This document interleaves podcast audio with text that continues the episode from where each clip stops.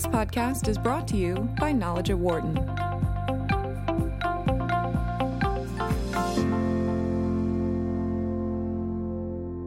Wharton professor Peter Cappelli is the author of the new book, The Future of the Office Work from Home, Remote Work, and the Hard Choices We All Face. Cappelli, who has for decades studied the forces shaping and changing the workplace, says the coming choices we all must make about the future of work could be among our most important. I'm Brett LoGiurato, senior editor at Wharton School Press. I sat down with Cappelli to talk about the future of the office. We talked about the working experience during the throes of the COVID 19 pandemic, the complication with so called hybrid models, and how employees and employers can make the best decisions for their futures. Congratulations on the publication of your book, The Future of the Office. Um, so this is obviously a, a very hot topic.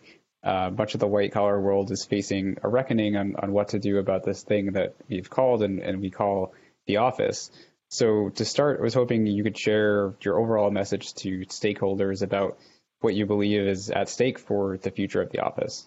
I don't think it's going to surprise uh, many people to get the sense of how big an issue this is about whether we go back to the office or not. You think about the value of commercial real estate, what happens if we don't need offices, and all the supporting services and the little businesses and restaurants that support offices and commuting. All those sorts of things matter. Um, and you know, in addition to whether this might be better for employees, one of the things we know just about that is that not everybody agrees that they want to uh, work from home. There is the issue about whether it's actually going to work for the employers, and that's not completely clear. So I think part of the message of the book is that we really don't know how well things worked during the pandemic's work from home phase. You know, a lot of organizations said that things were just fine. A lot of employees said they got their own work done, but closer examination is suggesting that maybe it wasn't quite so great and things didn't work quite as well. And more to the point, there were a lot of things that were unique about the period of the pandemic which are not going to carry over afterwards. You know, for example, the fact that most people felt a special effort to pull together and try to get things done. We were kind of keeping businesses together and keeping our jobs together. Is that going to continue afterwards? And the other issue is what happens next, post pandemic, is unlikely to look much like what happened during the pandemic, right? And we know a fair bit about that situation because we've studied it. We studied telework for quite a while. That is, regular businesses operating more or less as they did, with some people working at home and some people working in the office. And the results there are not as nice as you might expect. People working remotely just don't do as well, and their careers don't do as well either. So, understanding what we're getting ourselves into matters a lot. There are so many options in terms of working from home if you do it, and how much you do, and how it's carried out. That's important to get the ones that we pick right and make sure we understand that decision. And it's important to prepare for it because the way we choose has lots of implications for how businesses need to be managed and how the careers of people unfold. You you talked about this, but you've been researching the workplace for for decades, and uh, in the book, one of the points you highlight is how this change is so much different than than others that we've been talking about. Um, AI automation, for um, for example, can you you know sort of explain that? Anybody who's interested in the workplace knows that there's been a flavor of the month feel to a lot of the press uh, over the last couple of decades. And a lot of the things that are presented as future, the new normal, just, you know, they never happened. Like the coming later labor shortage in the early 2000s, which never happened. Uh, the big issues around millennials, and it turns out that there's no evidence any of that's even true. And you know, we're going to have driverless trucks. Three years ago, we were preparing for the elimination of all trucking jobs, you know, things that may at some point happen, but in the meantime, you know, they're no big deals. The reason this one is such a big deal is it's going to happen soon, right? I mean, this pandemic is going to lift at some point. It's dragging on longer, of course, than we all thought, but at some point we have the opportunity to go back to work and employers have to choose. You know, you can't just say we will decide forever. Uh, at some point, they reopen, and you have to either be in the office or let people stay home or find something different. So, this one is right on top of us, and it's really going to matter in ways that are completely obvious. So uh, that's why it's a big deal. And I think in this case, we haven't paid enough attention to it. Spent way more time on all these previous topics. And in this one, staring us right in the face, we haven't thought about what it means very carefully and how to choose what to do. Thanks, Peter. So, so yeah, you you mentioned um, you know the employees who have really thrived working remotely and, and working from home. Uh, what's your best advice for, for those employees who dread a return to an in-person workplace? You know, I think the variation in people's experience in working from home is first quite remarkable, right? There's some people who really liked it. Um, there's some people who didn't. And a lot of that depends on your life circumstances. And even those who were really grateful to be able to do it weren't necessarily having fun. So there's evidence that stress levels are up and hours of work were up for people working from home. Um, and uh, I think uh, returning to the workplace uh, means something different than it did when we were thinking about this during the pandemic. So the people who are grateful, understandably, and most of us are, should be, uh, for the opportunity to keep working from home are thinking about the alternative, which was you know, no job or trying to work in the office without childcare or with sick parents we have to take care of and all those kinds of things. So, to some extent, I don't think we're quite making the right comparison. Uh, and what we're thinking about now is something which happened, you know, about two years or so before when we think about what normal used to be. And for most people, it wasn't so bad, right? And it wasn't like imagining working from home uh, working in the office rather during the pandemic, right? So I think going back to the office will probably not be so bad. Uh, it's to some extent, I hate to say this, but some extent is a little like when we were kids going back to school, which we all dreaded. And as soon as you started to do it, you get back into the rhythm and it's not such a terrible thing. So I don't think it'll be as bad as most everybody who's worried about it seems to be thinking. So then the other side of the coin is is the employers for whom you say, you know, it isn't really as simple as, as just calling everyone back to the office. Um, what do you believe that employers have to do to make their employees feel engaged about future plans and, um, you know, in the near term, returning to the office and in the um, the longer term as well? I think one of the problems that employers have if they want to bring people back to the office, and especially if they want to go back to some alternative, uh, uh, let me start over on that. Uh, I think the problem that employers have if they want to go back to the way they were operating before, which means bring everybody back to the office, is that the discussions in the broader community and in the press have given people the impression that uh, you don't have to do that um, and that you can keep working from home. And so, one of the problems employers have is they have to fight this expectation that's been created. And uh, some of that is just about communication and explaining to uh, our employees why it is important for them to come back to work, why it is a business necessity and not something quirky that the boss just happens to want to do. And of course, if you can't come up with that story, then you better rethink what your policies are, right? But that's the first thing, right? It is a bit of a change to bring people back, and this is a bit like managing organization change. First step is why do we have to do it, right? Uh, and I think the second step is to explain to people what it's going to mean, particularly with respect to safety. You know, my guess is there will still be some health concerns when a lot of people are coming back. So that's important to do. Uh, and I think if we're offering something else, we need to think about how to present that. If we're going to have some different alternatives for working, we have to think about how to explain that in some detail but I would say the smart thing to do is also to tell employees that this is an experiment, that we're going to see how this works. It's not the same as it was during the pandemic when everybody was at home and the economy was more or less stumbling along. This is a pretty different period, a different experience. And so we want to try it out, see what works, and then adjust. I don't think you want to suggest to people that whatever you're putting in place is going to be there forever, because if you have to change it, and walk anything back, boy, that's a tough thing for employees to swallow. So we've talked about remote work and um, you know going back to the office.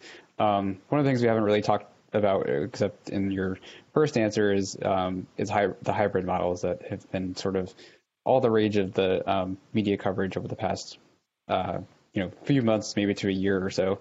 Um, but in, in, your book, you know, pretty two pretty distinct types of hybrid work that are being discussed now among companies. Um, and can you? I was wondering if you could explain each of them and, and which one you think has the most potential. We've all heard a lot about hybrid work, and it seems like most employers are saying that that's what they want to do. The problem is uh, saying you're going to have hybrid just means that it's not going to be everybody in the office and it's not going to be everybody at home. So there's a world of difference between those two extremes. There's one approach to hybrid which is quite clear, and that is that we will let some employees, not all of them, uh, work home permanently. That you can be out of the office on a kind of permanent basis. Um, and there's another which says you can work from home occasionally. Right? Uh, and those two different choices are fundamentally different. If you are somebody who says, I want to work remotely on a permanent basis, you may think that's great. I get to live where I want. All that's true. Uh, your career is going to suffer. You should just accept that uh, because uh, unless organization life changes fundamentally, the people who are going to be in the office have advantages over you. It's easy to forget about the people who are working remotely and the first thing that will happen is you're going to lose your office. And that's why employers want you to work permanently. If they do, is they can save on real estate space, right? The second type of work from home hybrid model is where you keep your office, you work, you know, uh, more or less in the office, but we allow you some flexibility as to when you might be able to work from home.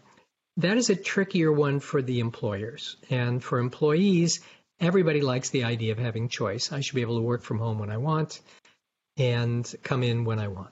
The reason it's tricky for employers is first, it's not clear how it benefits them. It's not saving on any real estate to be able to do that, unless we try to move toward a hoteling model where you only kind of share an office when you come in, which is a tricky kind of arrangement. And the complication is scheduling. So everybody gets to pick the day that they want to work uh, from home, well, that's tricky to have meetings because some people won't be here. And then we end up with this kind of half and half, some people calling in, some people in person. It's going to be kind of clunky to do. If you're trying to do real team based stuff like traditional agile stuff, which is project based things, face to face, the problem is if everybody's picking their own day, you can't do that very well, right? Uh, and similarly, it's a little tricky if you say, okay, you can work from home on these days, Tuesdays and Thursdays or something, right? Um, that's quirky uh, because if you do that, um, it doesn't necessarily benefit employees. They want to work from home on the days that suit them. They don't want to work from home on the others. Uh, so it ends up being kind of quirky for employees, doesn't help them so much. Uh, and so these are some of the trade-offs we have to manage. Peter, you mentioned a lot of companies in the in the book, um, and and a common theme is that a lot of them don't know what they're doing yet. But um, are there any companies you see as, as leaders in the ways that workplaces are changing or, or might not change post pandemic? There's a pretty clear divide, I think. If you look at the you know investment banks in New York and the big banks, they've been very clear that they want everybody back in the office. This is the way business is going to work. The tech world has been sort of the opposite making lots of uh, changes or promising employees a lot of ability to be flexible and work remotely. But there are outliers, you know, in the tech world. Amazon or Office Work, anyway, is basically a tech company, right? And they've said, no, we're all coming back, you know. Um, so you know, it's a little uh, divided, I think. A lot of companies are talking about some flexibility, but they're not being very specific. I think what's going on with employers right now, which is understandable, is they don't want to be out of sync with the market, right? They don't want to be the one announcing you can't work from home, uh, and then all their competitors say you can, and then they're afraid everybody will bolt and go work for their competitors, which I don't think is true, but that's what they're worried about.